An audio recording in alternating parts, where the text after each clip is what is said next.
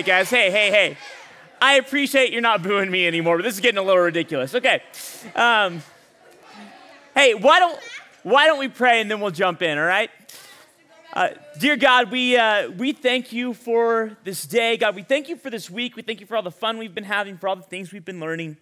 Um, God, we thank you for the truth of the gospel, this incredible, powerful, life-changing, eternity-changing truth that we get to discuss tonight. Father, I pray that as we open your word, as we reflect on this truth, God, I pray that it changes hearts, that it changes minds. God, I pray that tonight, dead souls are made alive because of the power of your grace shown through Christ. So, Father, be with us tonight. In Jesus' name, amen. Amen. All right, hey. So I I love the skits. You guys love the skits? Are they fun? Yeah. So you guys might not know this. I actually, um, this theme that we're doing this week, Paw and Order, we we ran this theme in the summer in Meadow Ranch. So this part of camp is normally the junior high camp for seventh and eighth graders. And uh, this last summer, they did Paw and Order here in Meadow Ranch. And I was actually, I, I helped our Meadow Ranch camp director kind of plan this theme. And I got to I got to be the one to write the skits. So the skits you guys have been seeing are skits that I wrote about a year ago. Um, so all the dumb jokes that you guys don't laugh at that I'm cracking up at the back, um, that's because I wrote them. Anyway, um, And uh, and and I, I loved it because I love a good story. Do you guys love good stories? Yeah. I love good stories. I love good storytelling. Um, and uh, because of that, I'm kind of a, a giant nerd, right? So um, because nerd stuff have has the best stories. Uh, I, I love like good science fiction, fantasy books, and and movies. Um, I already gave you guys my opinion on, on Star Wars. They they were should have been done after three, but uh, but that's fine. Um, not episode three, episode six, which was the third, whatever. Um, but but I also I've always loved comic books. I love comic books. I love superheroes. Um, I, I grew up reading comic books and just loving superheroes and all. I, I grew up on the, the old Justice League cartoon. Uh, and by old, I mean it was in like the two thousands. And uh, the, the old Batman animated series, the Superman animated series. Uh, I And I love superheroes because superheroes are relatable characters. Right? If you guys think of, of some of your favorite characters, maybe in books or movies or uh, whatever it is, wh- however you like to consume stories, chances are some of your favorite characters are going to be the characters that you relate to the most, right? And so when I think of superheroes, I have two favorite superheroes. Growing up, I always loved Superman. Superman is one of my absolute favorites. And people go, ah, Superman, like he has all the superpowers and he never gets hurt. But those are people who've never never read a Superman comic and they don't know what they're talking about. Superman is one of the most relatable characters because, yes, he has all of these powers, but he's also just a normal guy. Clark Kent is just this kind of normal, mild-mannered, nerdy dude. And I always related with Clark Kent, and so I loved Superman. My other favorite superhero has always been Spider-Man. Why? Guys, all right, there's something wrong in the world when Spider-Man gets that kind of cheer and Superman got crickets, okay? nineteen thirty-eight, Action Comics number one. Superman is the superhero. Everyone else is derivative. Anyway, what was I saying? Um, I love Spider-Man because I love Peter Parker, right? Because growing up, believe it or not, I was the nerdy kid in class with the glasses, right? I was Peter Parker, right? And so, and so I love Spider-Man because I saw myself in Peter Parker. I could relate with that character, and I loved the stories around that character. Well, tonight, we're going to look at the story that you guys just saw play out, but we're going to look at the true version of that story, right? You guys saw a silly dog version, but we're going to look at the real story in the book of John, in John chapter eighteen. And what I want us to do is I want us to take a look at a few different characters, because I think there's some characters in this story that we can relate to. Now, I want to just kind of give you guys a little warning here because I think it's important. I think it can be dangerous if we read the Bible saying, who am I in this story? We go to the, the story of David and Goliath, and we go, I'm just like David, because I too can be courageous and fight the giant. That's not what David and Goliath is about. David and Goliath is about the fact that God can overcome anything and everything. It's about the power of God, not the bravery of David. Right? So, so I want to give you that warning up front, but that being said, I think we can look at the story that we just saw play out, and we can see similarities between ourselves and some of the characters, and I think it can help us understand this thing we call the gospel, okay? So that's what we're going to do. We're going to look at this story. We're going to see similarities between ourselves and some of the characters. These aren't just fictional characters like Superman and Spider-Man. These are real people who really lived, who really did the things that we're about to read. But still, I think we can relate to many of the things that they said and that they did. In fact, I know we can, because we do and say the same things. So we'll be in John chapter eighteen tonight. John eighteen, we've been going through the book of John the whole week, and now we're finally caught up to the part of the story that's been playing out, the trial of Jesus in John chapter eighteen.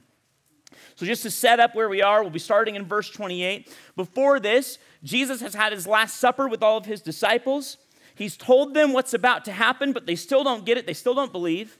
Jesus goes up to the Garden of Gethsemane to pray. He knows what's going to happen to him the next day. And while he's there praying to God and pleading, God, if, if you can take this cup that I'm about to drink, if you can take this, this death that I'm about to die, if you can take it away from me, then please do. But if not, then your will be done. Because he trusts his Father. And as he's praying, one of his disciples, or one of his former disciples, Judas, arrives at the garden along with um, some soldiers. And they take Jesus and they arrest him. And they take him down to the house of the high priest. In, in, our, in our skits, that's Fluffy, right? The high priest, the, the leader of the Pharisees, leader of the, the Sadducees, leader of the religious authority at the time. And then from the high priest's house, they take him over to Pontius Pilate, the Roman governor. And we're going to see why they go from the Jewish authority, the religious authority, to the Roman authority, kind of the government authority here in the story. So we'll start in John chapter eighteen, verse twenty-eight. And they led Jesus from the house of Caiaphas to the governor's headquarters, and it was early in the morning.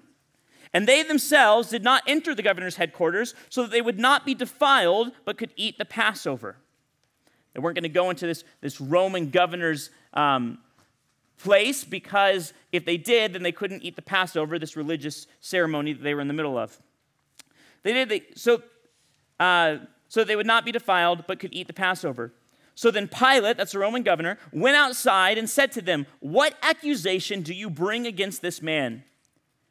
Listen to their answer here. It's so interesting. They answered, "If this man were not doing evil, would not, we would not have delivered him over to you." So he goes, "What are you accusing this man of doing?" And what do they say? "Look, if he wasn't doing bad things, we wouldn't have brought him to you." Well, that's not actually an accusation. Why? Because he hadn't actually done anything wrong, but they say it anyway. They say, "If he was not doing evil, we would not have delivered him over to you." And then Pilate said to them, "Take him yourselves and judge him by your own law." Pilate doesn't want anything to do with this. Listen to their answer. Then the Jews said to him, "It is not lawful for us to put anyone to death." And this was to fulfill the word that Jesus had spoken, to show by what kind of death he was going to die. So they bring him out of the kind of Jewish courts and into the Roman courts. Why? Because they want one thing and one thing only for Jesus. They want the death sentence for Jesus. And so they come before Pilate and they say, "Pilate, we need this man to be put to death." And Pilate goes, what, is he, what has he done wrong? And they go, "Well, he's done some things," but they don't actually say what they are. And then he goes, "You take care of him." And they go, no, no, no, no, because we can't legally give him the death penalty. You can, and he needs to be put to death. So then we'll see what happens here in verse thirty-two. So Pilate enters his headquarters again and called Jesus and said to him, "Are you the King of the Jews?" And Jesus answered him, "Do you say this of your own accord, or did others say it to you about me?" And Pilate answered, "Am I a Jew? Your own nation and the chief priests has lived, have delivered you over to me, so what have you done?" And Jesus answered, "My kingdom is not of this world. If my kingdom were of this world, my servants would, would have been fighting, that I might not be delivered over to the Jews, but my kingdom is not from this world. And then Pilate said to him, so you are a king? And Jesus answered, you say that I am a king. For this purpose I was born, and for this purpose I have come into the world, to bear witness to the truth. And everyone who is of the truth listens to my voice. And here it is, our theme verse for the week. What does Pilate respond? He says, Pilate answers him, what is truth? And after he said this, he went back outside to the Jews and told them, I find no guilt in him. So Pilate knows that Jesus is innocent. He knows that Jesus, is, that Jesus has done nothing wrong, nothing to deserve the death penalty that the Jews are asking for. He says, I find no guilt in this man. And Pilate has an idea. He, think, he thinks that he's thought of a way that he can get out of having to say that Jesus is innocent, but also of having to put an innocent man to death. And so he thinks he found a way to get out of it. And so he says this. He says in verse thirty-nine, you have a custom that I should release one man to you at the Passover. So do you want me to release to you the King of the Jews? And what do they cry out? They cried out again, not this man, but Barabbas. Barabbas, it says here, was a robber. In the book of Acts, it calls Barabbas a murderer. Even that word that's translated as robber in the, uh, the Bible that I'm using can also be translated as insurrectionist or terrorist. So Barabbas is a bad dude. He says, you want me to give you Jesus, who you call the King of the Jews? Should I give Jesus over to you? Should I let Jesus go, or should I let Barabbas, this murderous, terrorist robber, should I let him go? And they say, give us Barabbas, give us Barabbas. And so Pilate does what they ask. In verse one of chapter nineteen, we see this. Then Pilate took Jesus and flogged him. They beat him. The soldiers twisted together a crown of thorns and put it on his head, and they arrayed him in a purple robe. They're mocking him here. And they came up to him saying, Hail the King of the Jews, and they struck him with their hands. And Pilate went out again to them and said, See, I am bringing him out, that you may know that I find no guilt in him. So Pilate has him beaten and whipped and mocked, hoping that maybe this will be enough that these people will say, okay, it's fine, give Jesus a break. So Jesus came out wearing the crown of thorns and the purple robe, and Pilate said to them, Behold the man. And when the chief priests and the officers saw him, they cried out, Crucify him, crucify him. And Pilate said to them, Take him yourselves and crucify him, for I find no guilt in him. And the Jews answered him, We have a law, and according to that law, he ought to die because he has made himself the Son of God. And Pilate heard this statement, and he was even more afraid. And he entered his headquarters again, and he said to Jesus, Where are you from? But Jesus gave him no answer. And so Pilate said to him, Will you not speak to me?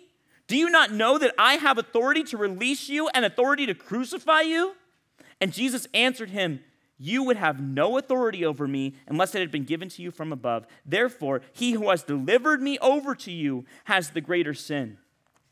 Jesus says, Pilate, you have authority only because my Father in heaven gives you authority. The person who has the great sin here are the people who have delivered me to you and are shouting, Crucify him outside the gates.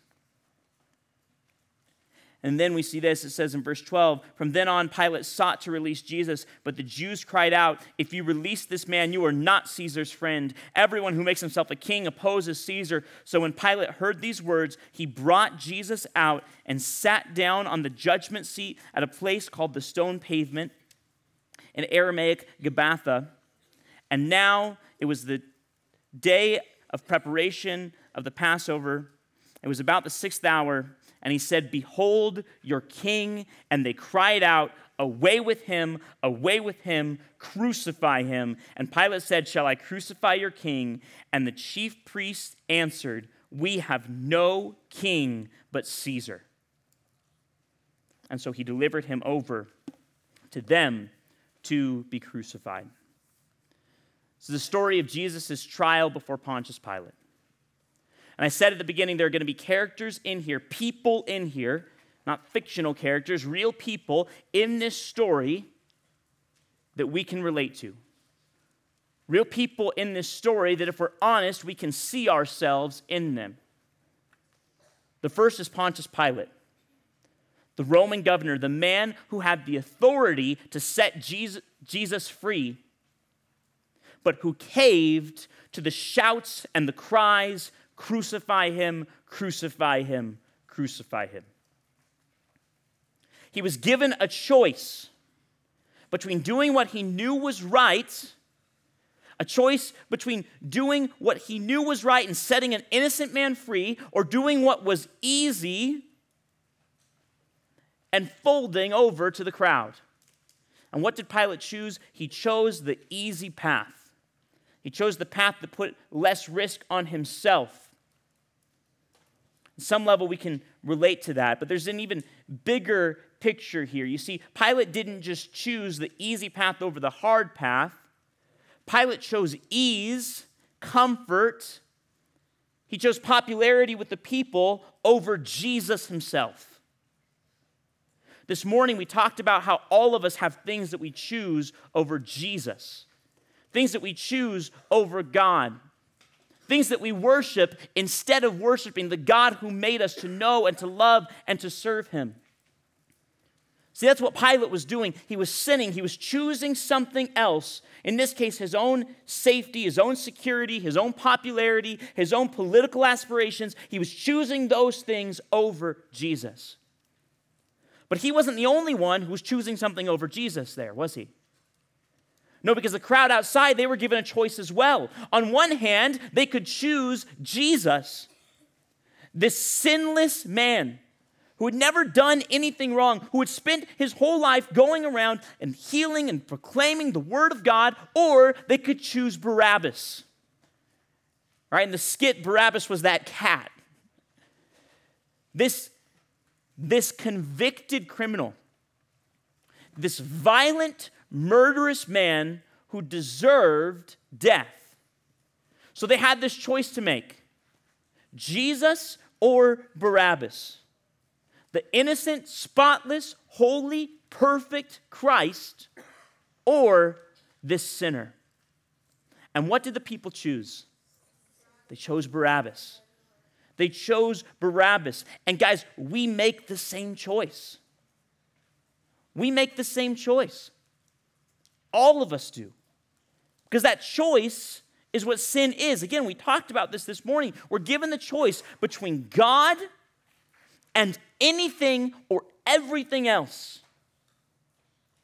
And we don't choose God, not on our own, not by our nature. We choose anything and everything else.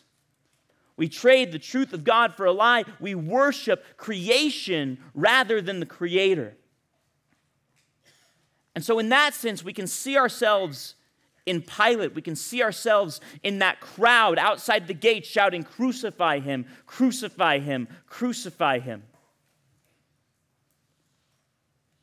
In a sense, you and I sh- join them in that shout. We join them in the chant to crucify him because we choose everything else over him. But there's someone else in this story that we can relate to.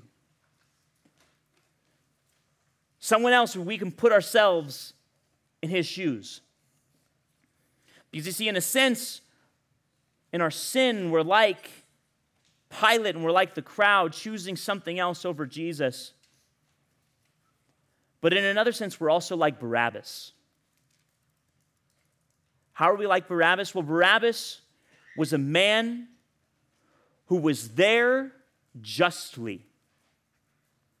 See, Jesus was there unjustly. Jesus had done nothing wrong. Jesus did not deserve to be arrested. He did not deserve to be beaten. He did not deserve to be mocked. He did not deserve to be scorned. He did not deserve to be humiliated. He certainly did not deserve to be crucified. But Barabbas deserved all of those things. Again, here in the book of John, it calls him a robber, and we go, well, that's not that big of a deal. In Acts, Peter refers to him as a murderer. That word that's used for Roberts, it's also an insurrectionist, a terrorist. Barabbas is a man who is violent, a man who is vicious, a man who deserves punishment, and a man who was on his way to punishment. Barabbas deserved the punishment that he was facing. There were three crosses being prepared to go up on the hill, to go up on Golgotha, to go up on the place of the, the skull, to go up on the mountain, and to have three sinners nailed to them. Three crosses were prepared. Three sinners were ready to go and die. But then at the last moment, someone takes Barabbas' place on that cross. He was a man who was condemned to death, a man who deserved to die because of his sins, because of his crimes. But then at the last moment, Barabbas hears that he is going free and that the innocent, spotless, sinless Lamb of God, Jesus Christ, is going to take his place on that hillside, nailed to that cross. And guys, the incredible truth of the gospel is this. Every single one of us stands condemned. Every single one of us deserves the cross, just like Barabbas did. But just as Jesus literally took Barabbas' place on that cross, Jesus takes your place and he takes my place on that cross as well. In Second Corinthians five twenty-one, Scripture says that God made him who knew no sin to be sin for us. In Galatians three thirteen, it says that he redeemed us from the curse of the law, from, from the curse of our shortcomings, from the punishment of our sin. How? By becoming a curse for us. In First Peter two twenty-four, it says this, he himself bore our sins in his body on the tree that we might die to sin and live to righteousness. By his wounds you have been healed. Just as Barabbas deserved to go and to pay the penalty of his crimes by being killed on that cross, every single one of us, we deserve to go and to pay the penalty of our sin, the wages of our sin that Romans six twenty-three tells us is death, eternal death. We deserve that, just as Barabbas deserved it. But just as Barabbas' place on that cross was taken by Jesus, our place on that cross, our place in the wrath of God is taken by Jesus.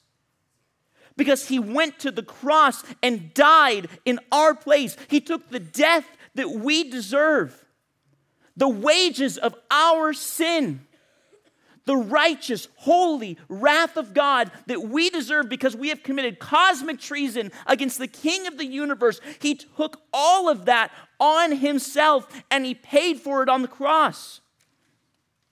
We're not just Pilate. We're not just the crowd shouting, crucify him. We are Barabbas.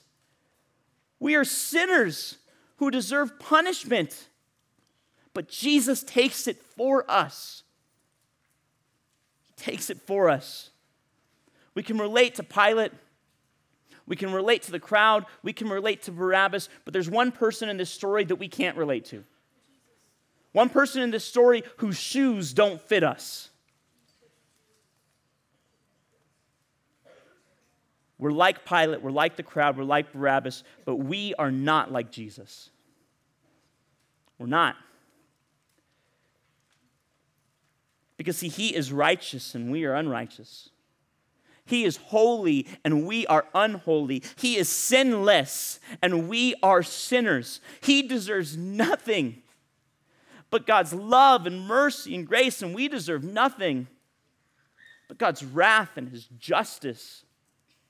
We're like Barabbas and we're like Pilate and we're like the crowd, but we're not like Jesus. But the incredible truth of the gospel is that because of the gospel, because of what Jesus did and going and dying for us, while we're not like Jesus on our own, we can be like him.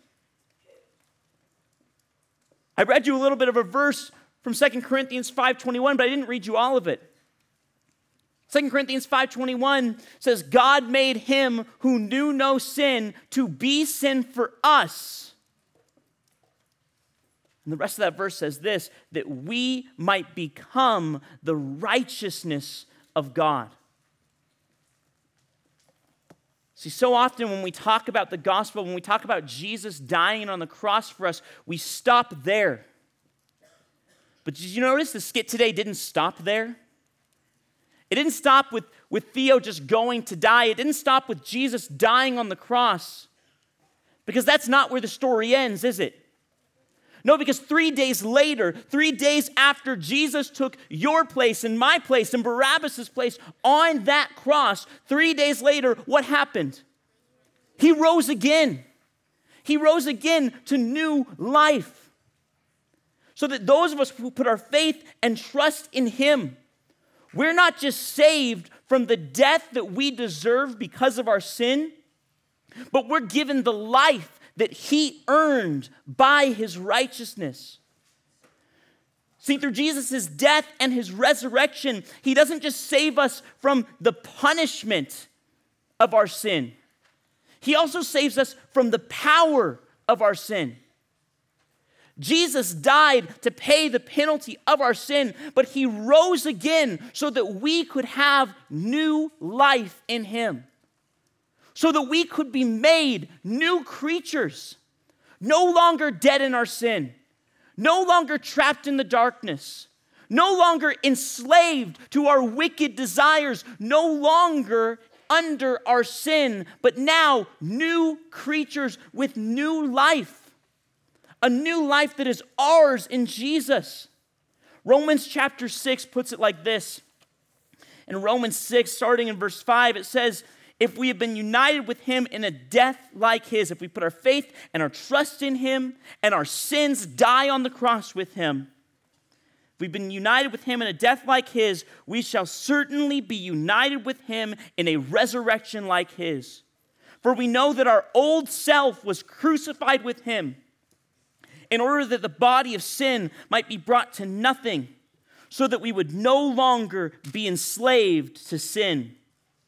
For the one who has died has been set free from sin. Now, if we have died with Christ, we believe that we also live with him. We know that Christ, being raised from the dead, will never die again, and death no longer has dominion over him. For the death he died to sin once and for all, but the life he lives, he lives to God. So you also must consider yourselves dead to sin and alive to God in Christ Jesus. Guys, this is the gospel. This is what it is. It's that you are a sinner. You are a sinner. You've chosen things other than God. You've chosen things over God. Just like Pilate did, just like the crowd did. Because of that, you stand condemned before a holy God. You deserve punishment, you deserve death, just like Barabbas. But Jesus Christ, who lived the perfect life that you never could, he went and he died the death that you deserve.